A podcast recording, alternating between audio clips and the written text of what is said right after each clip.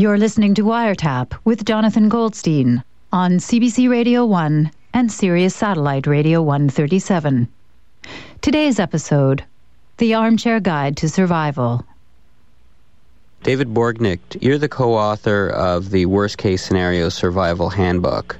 Yes, that's right. And just uh, flipping through it, uh, some of the things that you teach people how to do is to survive uh, if your parachute fails to open, uh, how to survive a shark attack. Like these are the kinds of things that y- you know you think of as like action heroes surviving. Like like how, how often does this stuff come up? Well, apparently, you know, if you're one of those guys, a lot. You know, you just walk out the door and all of a sudden you're uh, defusing a bomb. Right. And of course, you don't run into these situations very often in the real world, and yet we decided to give people the real answers to these things and, you know, to assume, well, gosh, you know, everybody should know how to fend off a shark and jump from a moving train. I'm just uh, skipping through, and there's this section here how to jump uh, from a building into a dumpster. Tuck your head and bring your legs around. To do this during the fall, execute a three quarter revolution. I, I mean, I would have, tr- if I were jumping off a five story roof into a dumpster, I would probably try to land on my feet, like a cat. No, well, you, you, you talk to anybody about jumping from heights, and you definitely do not want to land on your feet. When you're jumping into a dumpster, obviously, you're assuming it's just trash and, and not full of bricks and glass. So uh, There is a kind of hopefulness when you're when you're jumping into a dumpster. yeah. yeah. So uh, assuming that, you do want to throw yourself and, and, and land on your back, and uh, it just spreads out and and reduces the impact. Um, and then in the section on wrestling free from an alligator, the second step, you, you tell people to cover the alligator's eyes, and then you say this will usually make it more sedate, which implies that Usually. sometimes it doesn't. It makes it kind of crazy. I, you know, and, and this is one of the few truly dangerous situations I've actually experienced firsthand because I, I spent time with our expert Tim Williams, um, who was running Gatorland in Florida. hmm So yeah, I mean, in theory, if you cover the animal's eyes, it does tend to calm down. You can also hold the mouth closed a lot more easily than you can pry it open because the muscles it has to open the mouth are much weaker than the ones it uses to close the mouth. And and do you know whether your book actually managed to save any lives? We we know it as much as we have uh, received emails and letters from people over the years claiming that that is the case. Uh, we did, in fact, hear from a woman in California who claimed that as a result of having read the book, she did escape from a mountain lion. And and how do you explain how to do that in the book? You're not supposed to run. That's when they start to think that it's a game. Hmm. You're actually supposed to stand your ground and try to make yourself appear larger. And that's what she did. And that's what she did. And the mountain lion left her alone. Does that give you a feeling of well-being? Well, it does. I mean, you know, it does please me to think that, yeah, we might have helped some people out of some tricky situations and is part of what inspired me to write these books that are kind of the ultimate survival guides to anything life might throw at you.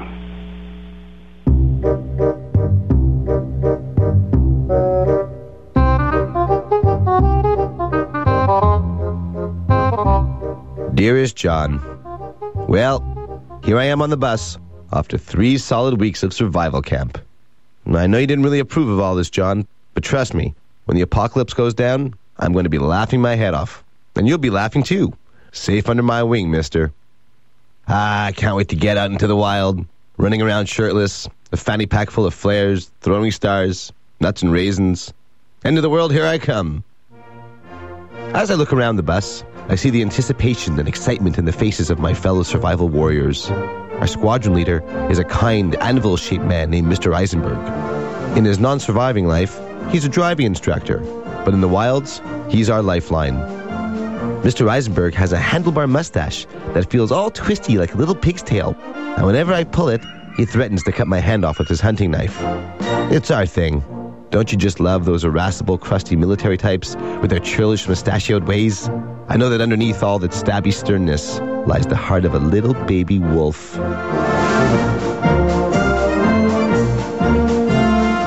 I'm making so many friends too, which is fortunate as I ate all five sandwich baggies of fruit roll ups before we even hit the highway, and I'll be looking for friendly handouts. Thankfully, I still have my coil of dried kielbasa sausage around my neck, which I keep discreetly tucked under my shirt. John, Next time we see each other, I'll be able to teach you how to sharpen a small game spear, make a fire using a pop can, and fashion a fishing net out of discarded pantyhose. Just like the brochure said. I shall be worth ten men and an ox to your half a little girl and a Persian kitty. Ha ha. Just kidding, old friend. But you will be dead in the reckoning without me. Seriously. Your pal, How. P.S. Thanks for looking in on my apartment while I'm gone. I owe you a solid. P.P.S. Tell Desmond to be a good little doggy and give him a big old kiss from Papa.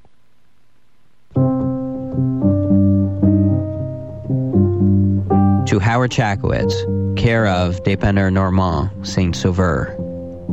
Dear Howard, I went by your apartment after work today to walk Desmond, though in truth, because he refused to budge once he'd finished his business, I spent most of the walk carrying him around while he bit my face and neck. I also watered your plants, though I can't imagine why you felt this necessary, as one of them appears to be many years dead, and the other made of tinsel. As well, the watering can, which I found on your nightstand, is filled with purple Kool Aid. You also should know that when I showed up, there was a pile of restaurant takeout bags at your door. They looked as though they'd been accumulating for days.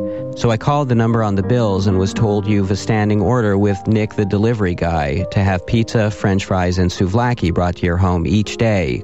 Quote, come hell or high water. I told Nick who I was and informed him that you'd be out of town for the next several weeks, so could he please stop the delivery? But Nick remained stern, telling me, Rules is rules, man. At the end of our conversation, he softened, though, saying it was nice to finally put a voice to the name on the credit card. We'll have to talk about that when you get back, Howard. Anyway, I'm glad to hear you're having fun. Camp is an important part of a person's life, a chance to spread one's wings and feel the first blooming of independence, be he a seven year old sleeping away from home for the first time, or a 40 year old man who, as I've just learned and regrettably cannot unlearn, still sleeps in Rocket Robin Hood bed linen. Sincerely, Jonathan.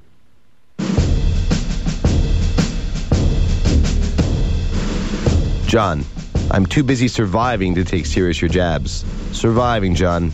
You ought to try it sometime. And no, I'm not talking about going a whole day without eau de toilette and artisanal vinegars, Nancy Drew.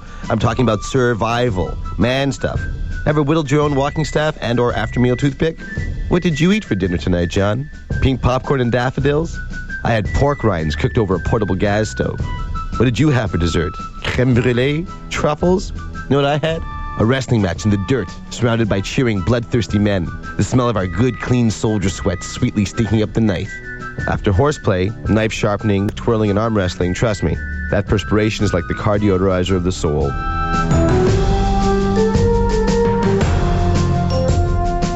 Mr. Eisenberg tells me I'm a natural born survivor, and he allowed me the privilege of scraping the muck off his boots with a popsicle stick before bedtime. I told him and the rest of the boys all about you, about the time you accidentally ate tainted caviar, and I had to sling you over my shoulder and hike along a country highway for several miles while you kicked, shrieked girlishly, and bit until I got you to an emergency room. I know the story isn't technically true, John, but it gets at a deeper, more abstract truth. Namely, that you are a girly little fancy lad, and I'm like a lumberjack, fireman, and astronaut all rolled into one. And most importantly, the story allowed me and my new friends a chance to laugh a good, hearty, masculine laugh under the stars. Well, that's all for now. I'm off to find a mailbox to send this forth from the wild. The closest one is at the far end of the Dépanneur Normand parking lot. It's a good 10 minute hike from where we've set up camp in the fields, and I want to be back before our campfire sing along. A bientôt, chum. Until next time, Howard. A man.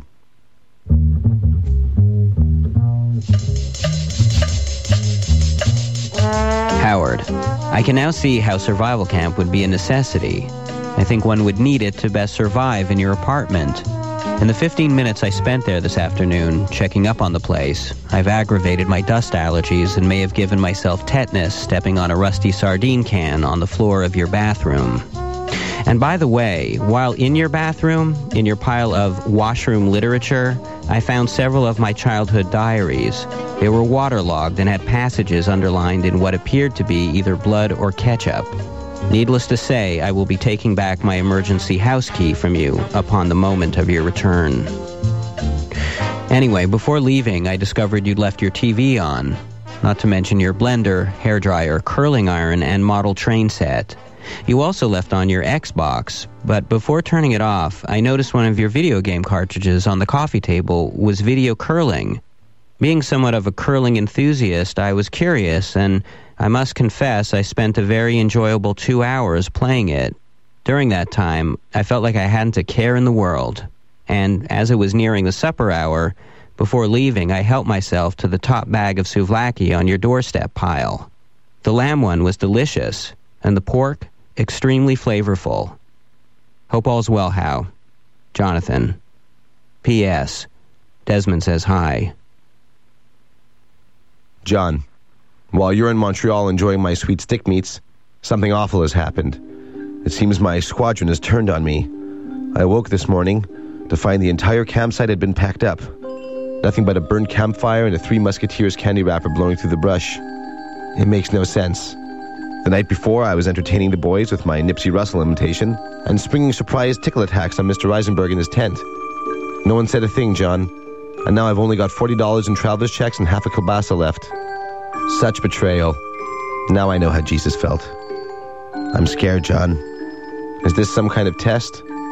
The only thing keeping me from breaking down entirely is the hope that maybe they're all hiding in the trees, getting ready to leap down and yell, Surprise! I've been sitting on the same tree stump for over six hours, trying to look like I'm in a state of cat like readiness, and no surprise, John. No surprise.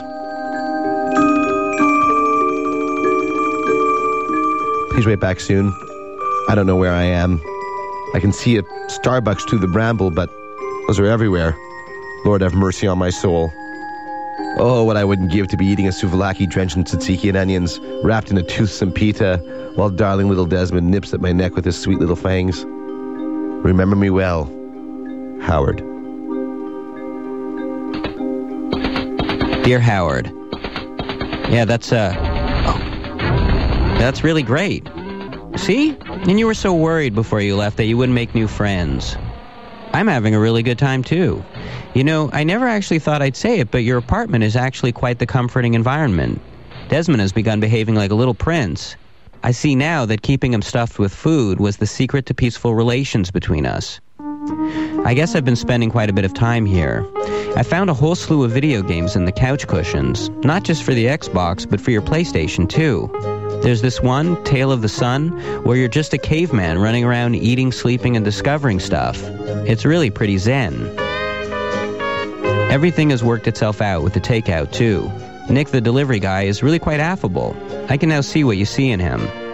One sunny afternoon, after bringing me more food than any human can possibly manage to eat alone, he joined me for lunch and video game boxing. I played Muhammad Ali, and he, Evander Holyfield. I don't think I've ever had so much fun in my entire life. Well, I should really get back to work now. I have so much writing to do. But before I get started, I'm going to make a quick sandwich, watch an episode or two of Sanford and Son, and take a cat nap on the sofa. The brains need rest. Ah, sweet paradisio. John.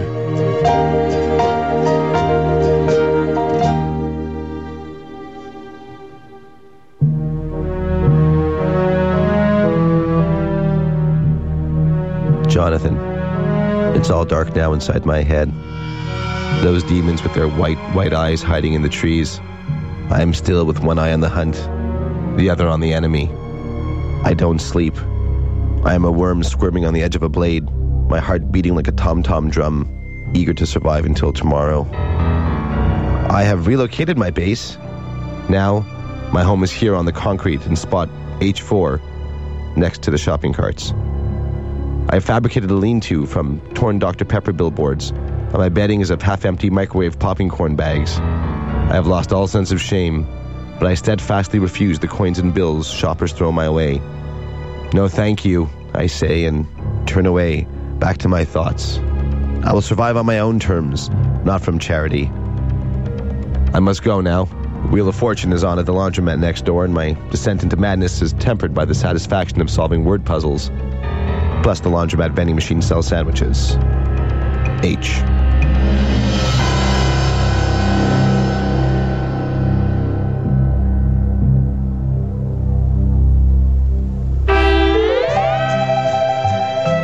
Hey, Hal. How are you, my friend? Can't write for long. I'm finishing off the Desert of Lost Souls stage in God of War, perhaps the greatest video game, nay, the greatest anything of all time. I'm searching for red orbs, but having a hard time killing off the sirens and minotaurs. Perhaps if I go into Rage of the Gods mode, I'll have more success.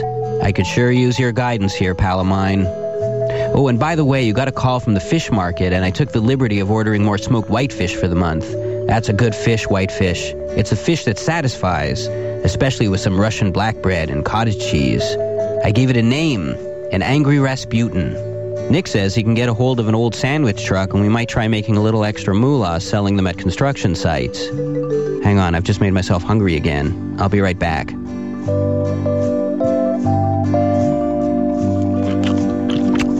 Anyway, I hope all is good. I started reading your last note, but I'm afraid what with the gaming and food ordering and all, I never got around to finishing it. I've been having some ideas recently about creating a spa resort based on this lifestyle. I'm seeing more dollar signs, but then again, I've been staring into the TV monitor for five hours straight, so it might just be the video game explosions burned onto my retina. Your bosom buddy, John Boy. P.S. I think there's been a little flooding under your sink. Haven't had a chance to call a plumber. For now, just threw down some of your comic books to blot up the water.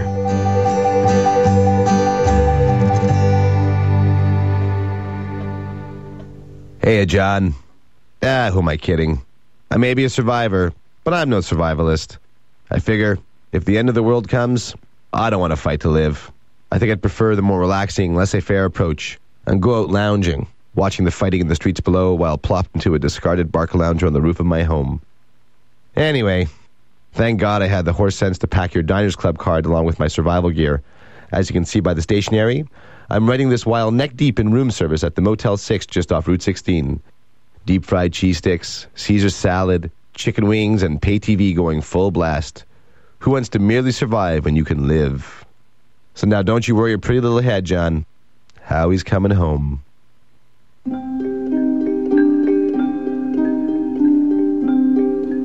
Howard. I feel like I've just risen from a narcotic coma of video games and lunch meats. Today was a nightmare.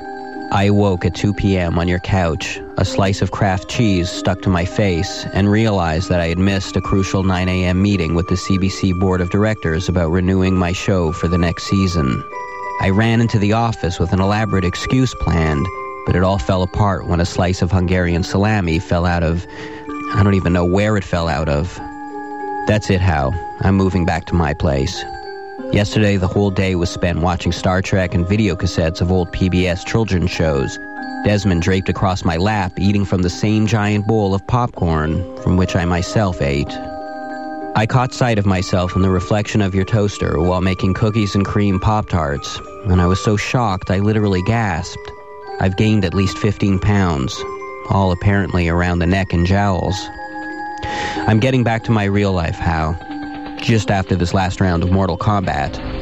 I'll probably just polish off this last bit of donor and onions to keep my energy up. Then maybe I'll finish that episode of Love Boat with Jimmie Walker and Charo that I started. But then, no fooling around. It's back to the old ways. But that is tomorrow, How. Tomorrow. And tonight, there is still the fight. Sincerely, Jonathan.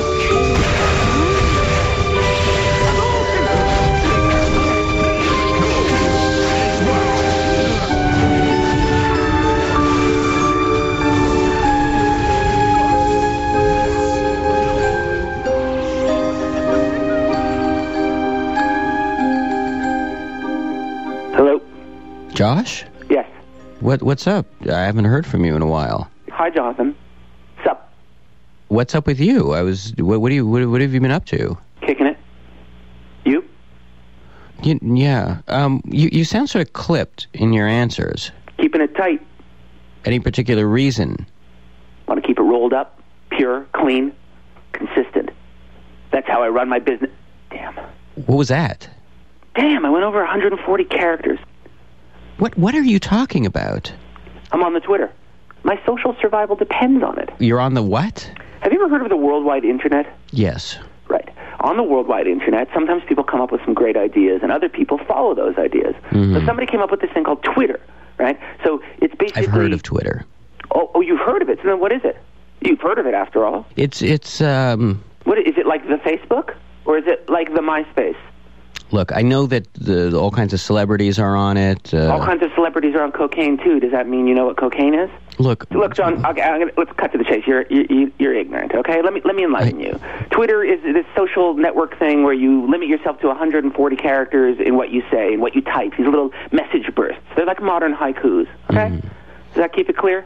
I- I- yes, it does. But what it doesn't make clear is why you're talking to me in 140 character bursts. It's all about discipline, right? I know that you're you're a pretty undisciplined guy. If you want a Twinkie, have a Twinkie. You want to go to the bathroom, you go to the bathroom. But for me, it's all about keeping it tight. I want to constrict myself in talking to 140 characters. And clearly, you're not adhering to that right now. You're not encouraging my discipline. Mm. Okay, go to twitter.com. Go. Okay. You there? Yeah. Oh, you're a fast typist. You see, you'd be good on the Twitter. All right. You see, what, what does it say there? What, is, what does it say? It says, uh, "What are you doing?" Right. What are you doing? Pretty broad question, right? Well, it's sort of a personal question. Right, It is a personal question. I know how you hate to share your personality with millions. Um, so maybe it's not good for you. But for me, I, I, I find it a kind of an existential challenge. What are you doing? I don't understand why anyone would be interested in. No offense. I mean, you're my friend. I care about what you're doing, but mm-hmm. to an extent. I mean, why would anyone want to know? What, what are you doing? Are you listening I'm on the Twitter. right now? Got it. What what are, what are you writing? Jay Goldstein dumping on the Twitter. What an old boob. Old, period. Boob, period. Mm. I put those periods in, right? It was extra characters. It takes up extra space, and I thought maybe I shouldn't because it makes it too long. It was a judgment call, but I decided to put it in for emphasis. Hey, I don't know that I like you. Uh, you know, quoting me. Come on, man. I keep it anonymous, right? Sometimes it's Jay Goldstein. Sometiin Jonathan Goldsteinman. Sometimes I call you the wiretap jackass. hmm It, it drives traffic to my tweets. Tweets. hmm My lovely lady tweets. When Twitter's tweets, is that it? Hey, when Twitter's tweet, isn't that a Judy Blume book? What? What? You know? Yes. Yeah, old guy. Tweets. That's it's just an individual Twitter is a tweet. When Twitter's one's tweets. I mean, it, it, it, it sounds so vulgar, you know, and, and so childish. What do you do all day now? You, you sit at home and you make your tweets. No, no, I don't just sit at home all day. I, I'm out right now, promenading about, strolling, rolling. I'm on my laptop, man. You're walking down the street with a laptop. Yeah, I have a, a special harness, like one of those drum majors in the marching bands, just so it holds my laptop in front of me. I know I should probably get one of those uh, BlackBerry things. I, Yeah, because I, I can't imagine this being very good for your spine. Look at all these people out here, sunshine and stuff. I'm looking around, man. There's people, there's sunshine. Hold on. What are you writing? What's up, y'all? Sun is shining. That's a tweet. Keeping it real. Why, why does anyone need to hear you tell them that the sun is shining? Well, because how would they know? Well, they go outside. Well, what if they're in a yurt? My, I have a lot of followers, John. They need to know that the sun is shining, and I need to tell them. I think your mom follows my Twitters. And She is not. Twitters. My mother is not on Twitter. Dude, she Twitters, man. She gave a real time breakdown about how to cook a brisket. I thought it was awesome.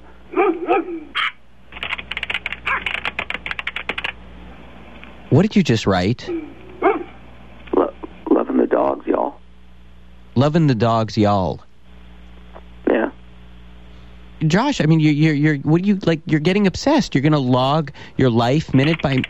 What, what are you writing now? Trying to stay positive, y'all. What is, what is positive about this? You, you're hating. I'm not hating. I'm, I'm just, I'm, I'm pointing out some, some facts about your life Twitter right is now. very, very positive for me. It's where I get out all my positive energy. Here, look. Okay, and, and so what did you just write? I hate Jonathan Goldstein, y'all. What, what is positive about that? What are you talking that's, about? that's you- hateful. I mean, in the old days, I would have just said that to your face. Sure, I could call you up on the telephone any time and tell you that I hate your guts and that you're dragging me down. But why would I do that when I can share it with millions of people behind your back and you don't even have to know? It's very healthy. How many times do, do you Twitter a day? I don't know, uh, just five times a minute. I don't know, maybe 700 times? Josh, What? you think that's normal? It's the new normal. The only other, you know what? The only other person who even agrees with you, of course, is Susie. Right? Hates the Twitter, hates it. The other day at the funeral, she was saying, "Don't Twitter," and I'm, I just, I don't Wait, understand. wait, wait, wait, wait a second. You you you twittered at a funeral? Yeah, whatever. It wasn't anybody important. It's just one of her coworkers. She didn't even like her. I was just, you know, I was just letting people know what's going on. You think Twitter takes me out of the moment, John? That's your problem. Twitter keeps me in the moment. Okay? Twitter is my Zen condiment. That's a Zen condiment. I'm gonna write that down. Hey, man, what? Mm, damn it, it's not working. Uh, Ah, man, the signal's down. Oh, that's so frustrating because that would make such a perfect tweet, man. Which would be Signal's down, y'all.